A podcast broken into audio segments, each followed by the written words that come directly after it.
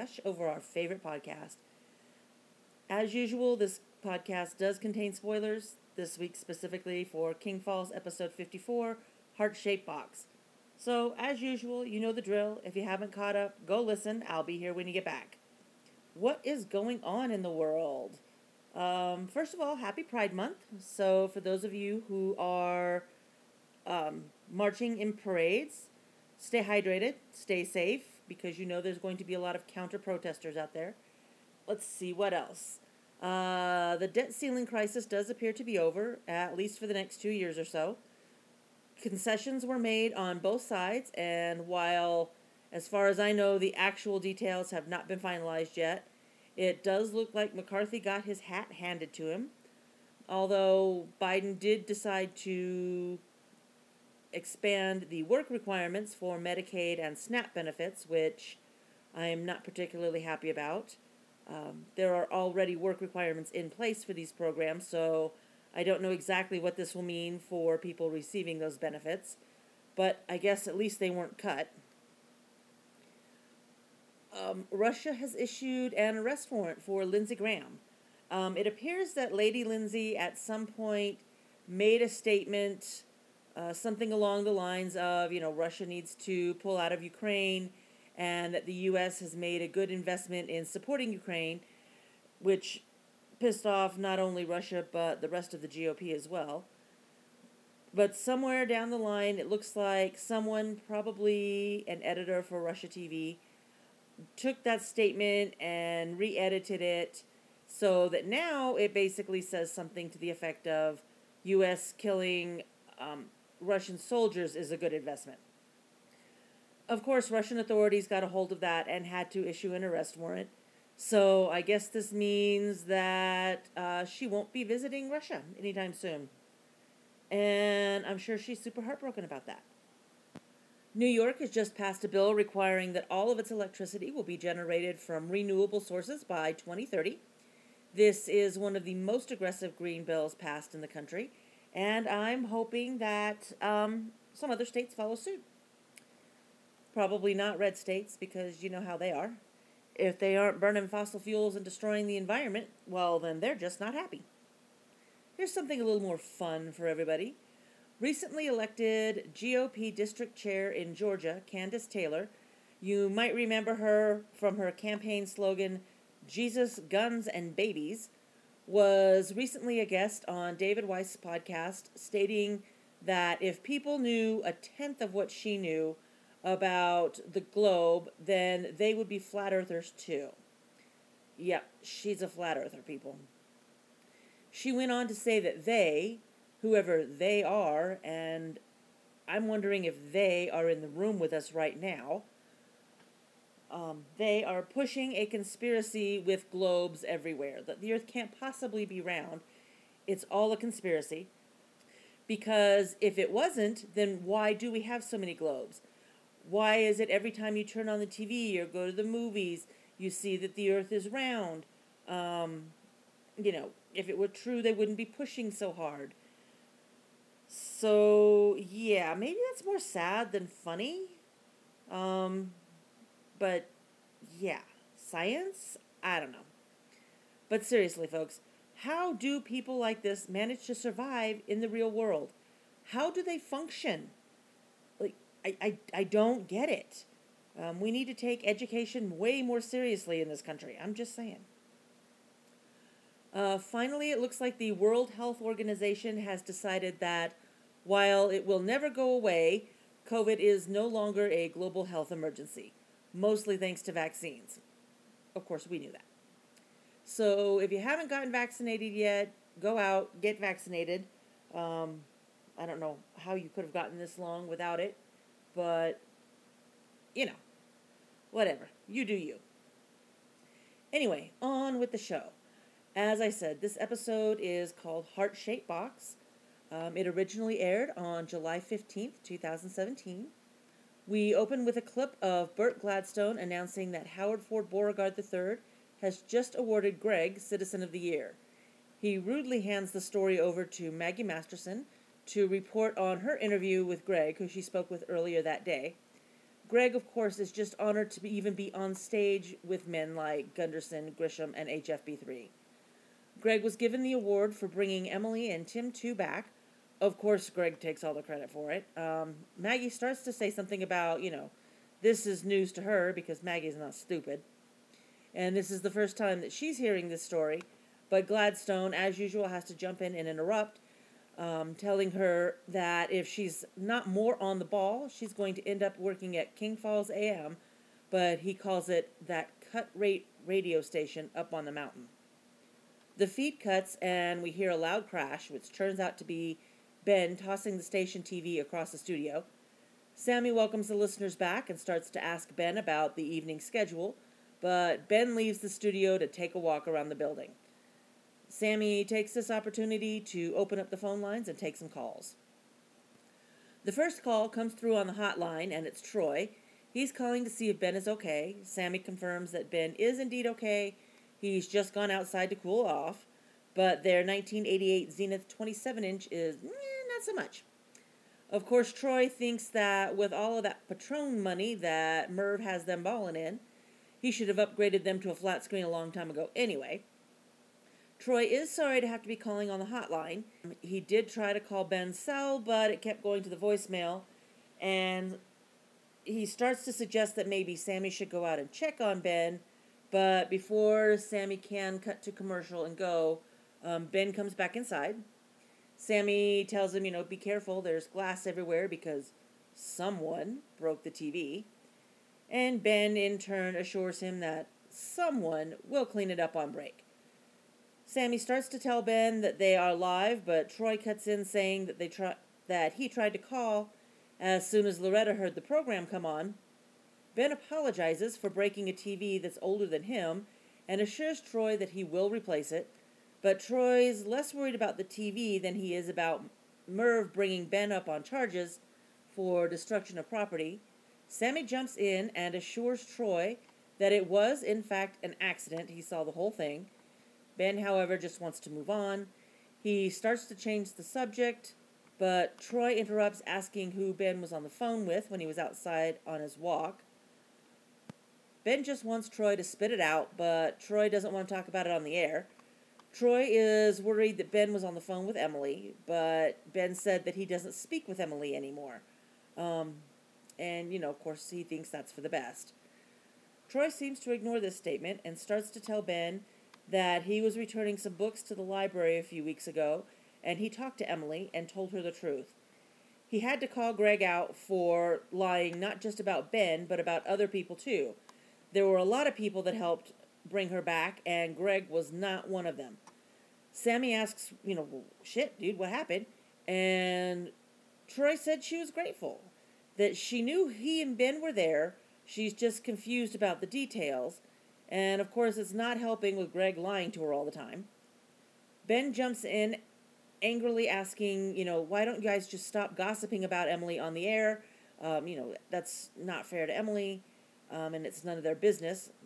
Sammy agrees. He's like, you know what? You're right. It, we shouldn't be gossiping about her on air. But Troy doesn't agree. Uh, he said he is not going to give up in the face of true love and that Ben and Emily belong together, and the whole town knows it, and he's not sorry. He's just not given up. Um, he says Ben is like a brother to him, and sometimes brothers need to put the whoop ass on one another, and Ben needs to just sit down and listen. Sammy wants to cut to commercial, but Ben's like, no, no, no. Go ahead. Tell me what you're going to tell me. Say it. You know, go on. So, yeah, he basically tells Troy, you know, bring it on. Tell me I'm a coward for letting Greg win, or how I need to keep getting my heart broken every time I see her or talk to her. Um, and of course, Ben, he's not blaming Emily because she's being lied to and it's, it's not her fault. But he's not putting himself through this kind of hell trying to break through to her either. He appreciates the concern and, you know, of course, loves Troy and Sammy and everybody else for everything that they've done. Um, but he's just tired of it. He appreciates their concern and loves them, but he's done. Troy apologizes and realizes that, you know, maybe it was Ben giving him the lesson instead of, you know, him giving Ben the lesson. And he says he'll stay out of it, but he's going to keep pulling for them, even in private. Sammy cuts to commercial, and it's Deacon Reggie. He's wanting us to put our hands together and make 'em pop like a big juicy booty on a Tuesday for the one, the only, Reverend Xavier Get Right with God Hawthorne. The Reverend comes on and tells us that, that things are just not going well with the Get Right with God revival, um, at least not financially anyway. Money just is not going as far as it used to. And, you know, it's getting to the point where you have to pile into your buddy's trunk to go to a drive in just to watch some spotter boy slinging more white stuff than a teenage sleepover. Okay, I don't know what kind of sleepovers Xavier and Reggie went to as kids, um, but I'm certainly nobody certainly glad that nobody was slinging any kind of white stuff at the ones I attended. I'm just saying. But anyway, they want to help us get more out of our money, specifically at Glory Holes Mini Golf for a mighty God.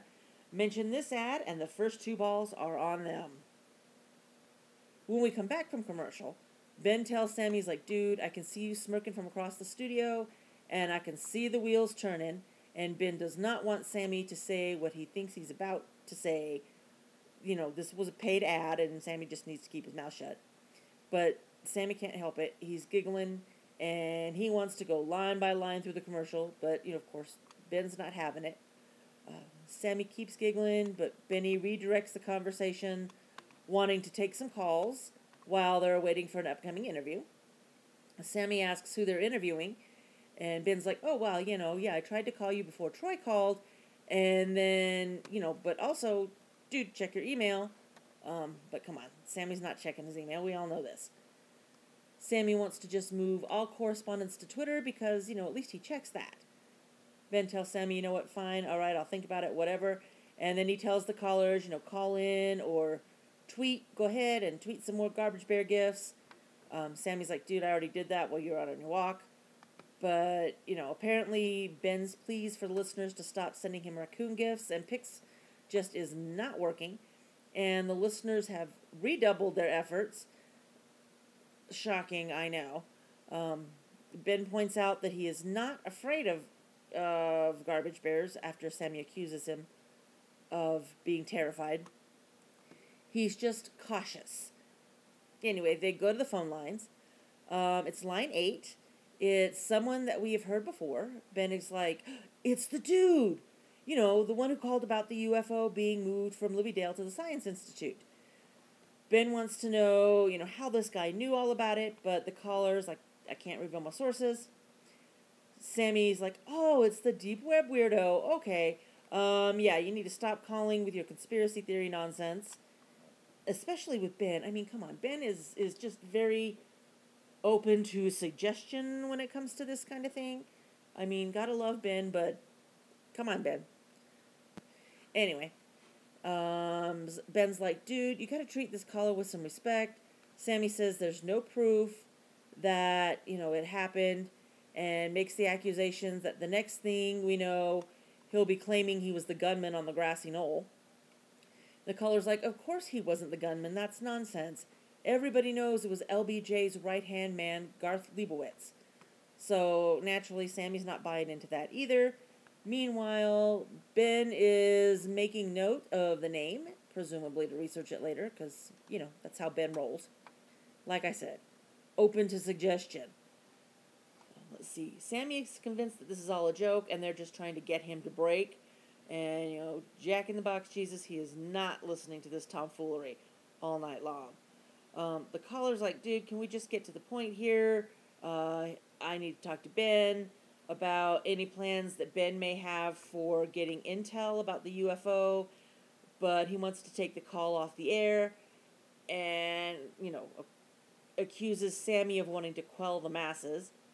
Ben assures the caller that Sammy's heart is in the right place he just has a hard time believing these things, even when they literally fall out of the sky in front of his face.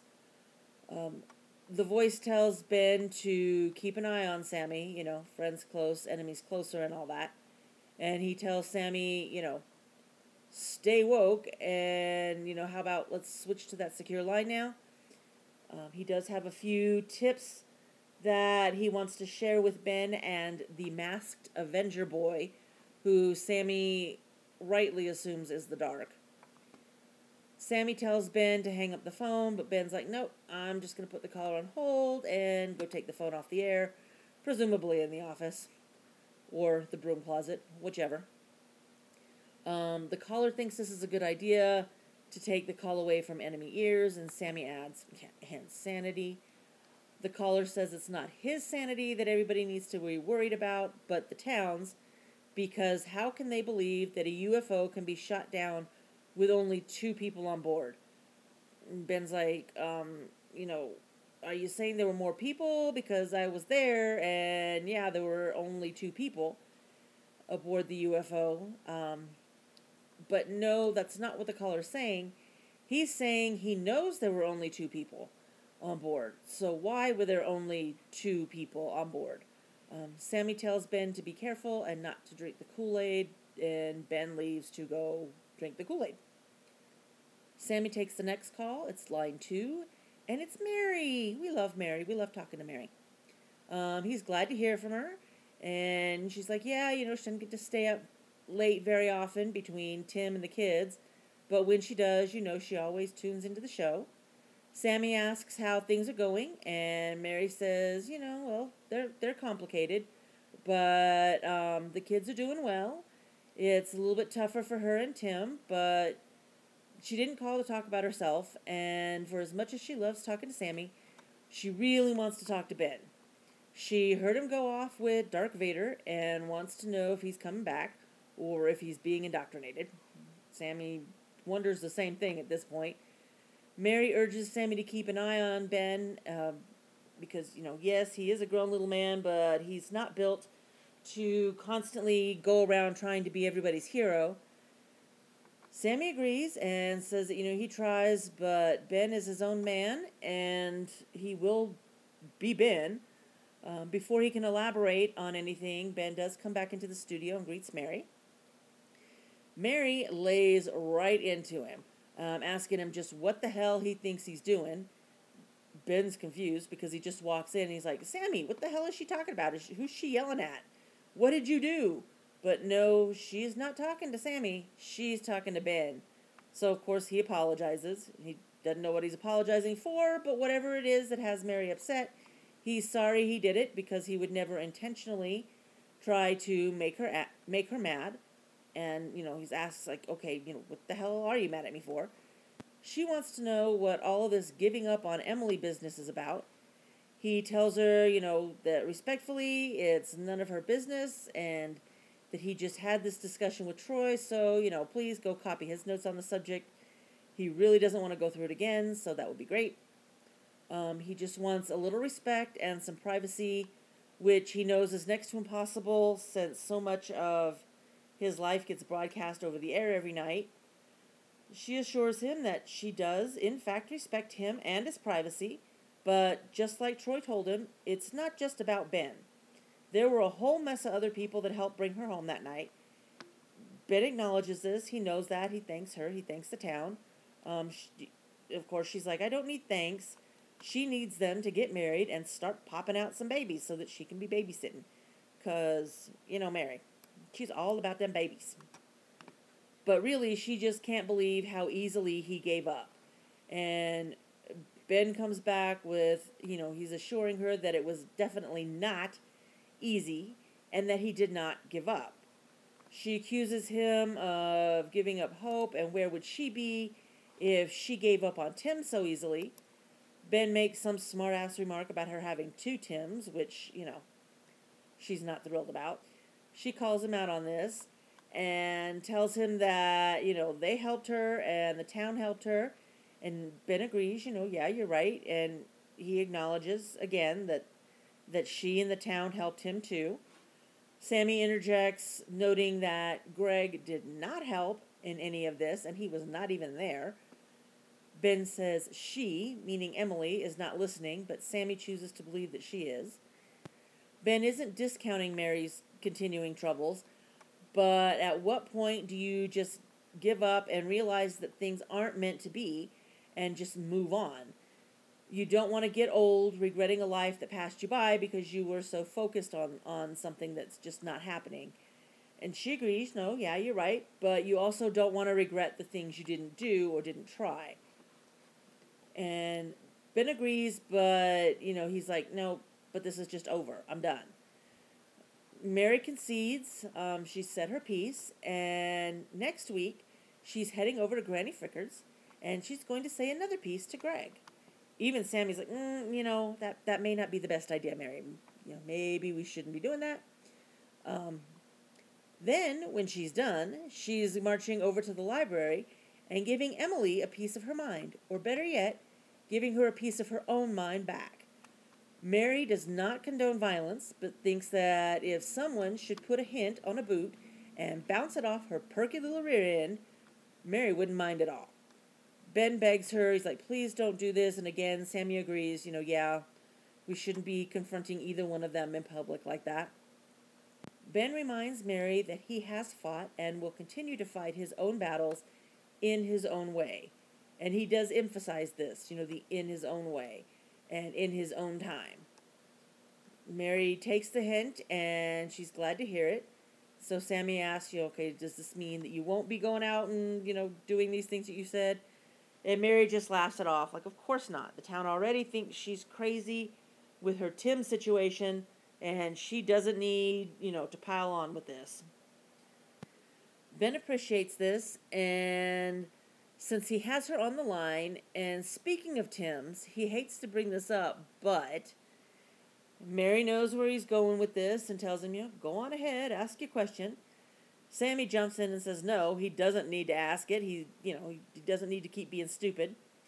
Um, but Mary tells him, you know what, hush and let Ben act a fool. Ben reminds her that they do have visual proof that a Tim, maybe not hers, but a Tim, was driving the truck with the UFO to the Science Institute, and she tells him he knows damn well that this is not her Tim.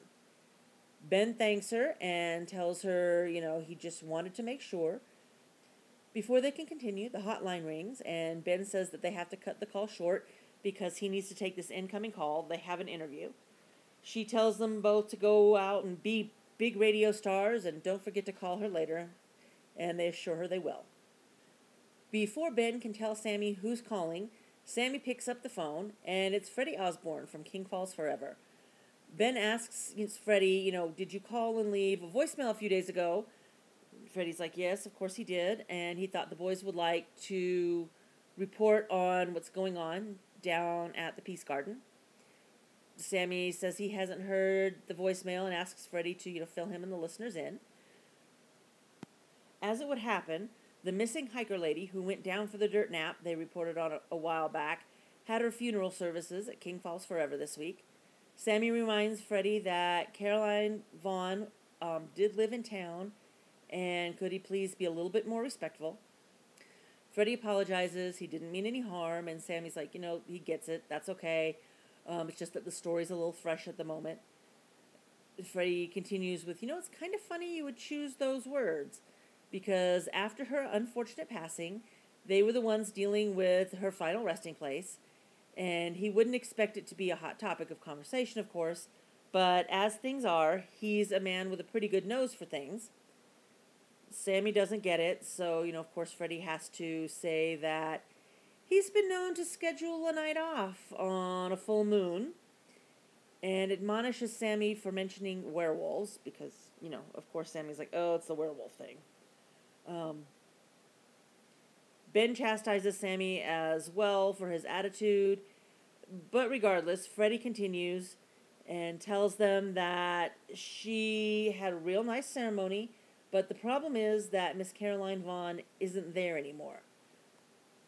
Ben asks Freddie, he's like, well, okay, did you report this? And Freddie said, you know, that he tried to call Channel 13 tip line, but he was put on hold by somebody and they never picked back up. Sammy doesn't believe any of this and thinks it's disrespectful for a mythological creature, because now he's avoiding the W word, to spread these kinds of rumors. You know, she was a young woman who lost her life not some dead celebrity hiding out in King Falls because he likes Rose's sandwiches. And of course, there's no reason to bring Big E into this. She was a real life woman who is no longer with us, and they are putting this crazy talk out in the world, which they shouldn't be doing. Freddie says that if Sam doubts him, they have a backhoe down there at the Peace Garden, and they can take care of this right now. Sammy goes on to say that if they had lost someone important in their, in their lives, they wouldn't want to hear about things like this, especially not over the radio like that. Um, Ben interrupts angrily, reminding Sammy that he has, in fact, lost someone, and he comes in every night and has to hear about it live on the air. So he gets it.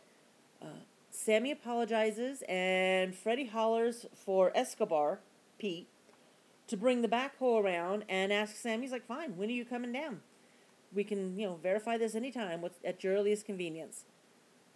Sammy tries to apologize, but Freddie is still upset that Sammy insulted him, his honor, and his kind, but he will be happy to prove his point at Sammy's earliest convenience.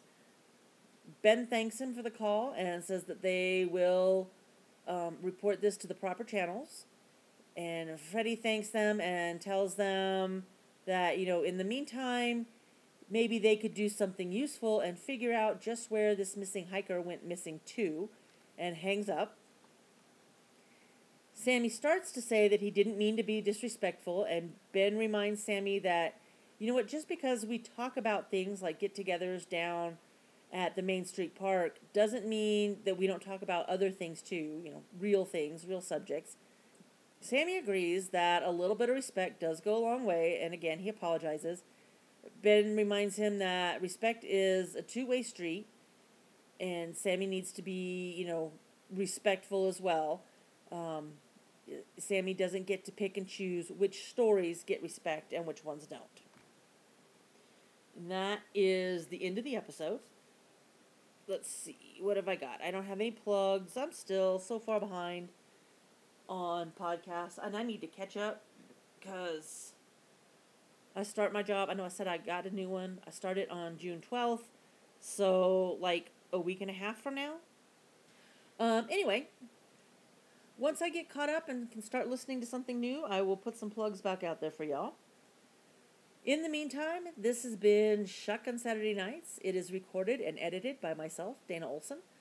Our opening is Get Ready by Fezline Studios, and our closing music is The Slumber of the Blackwoods by As Above, So Below.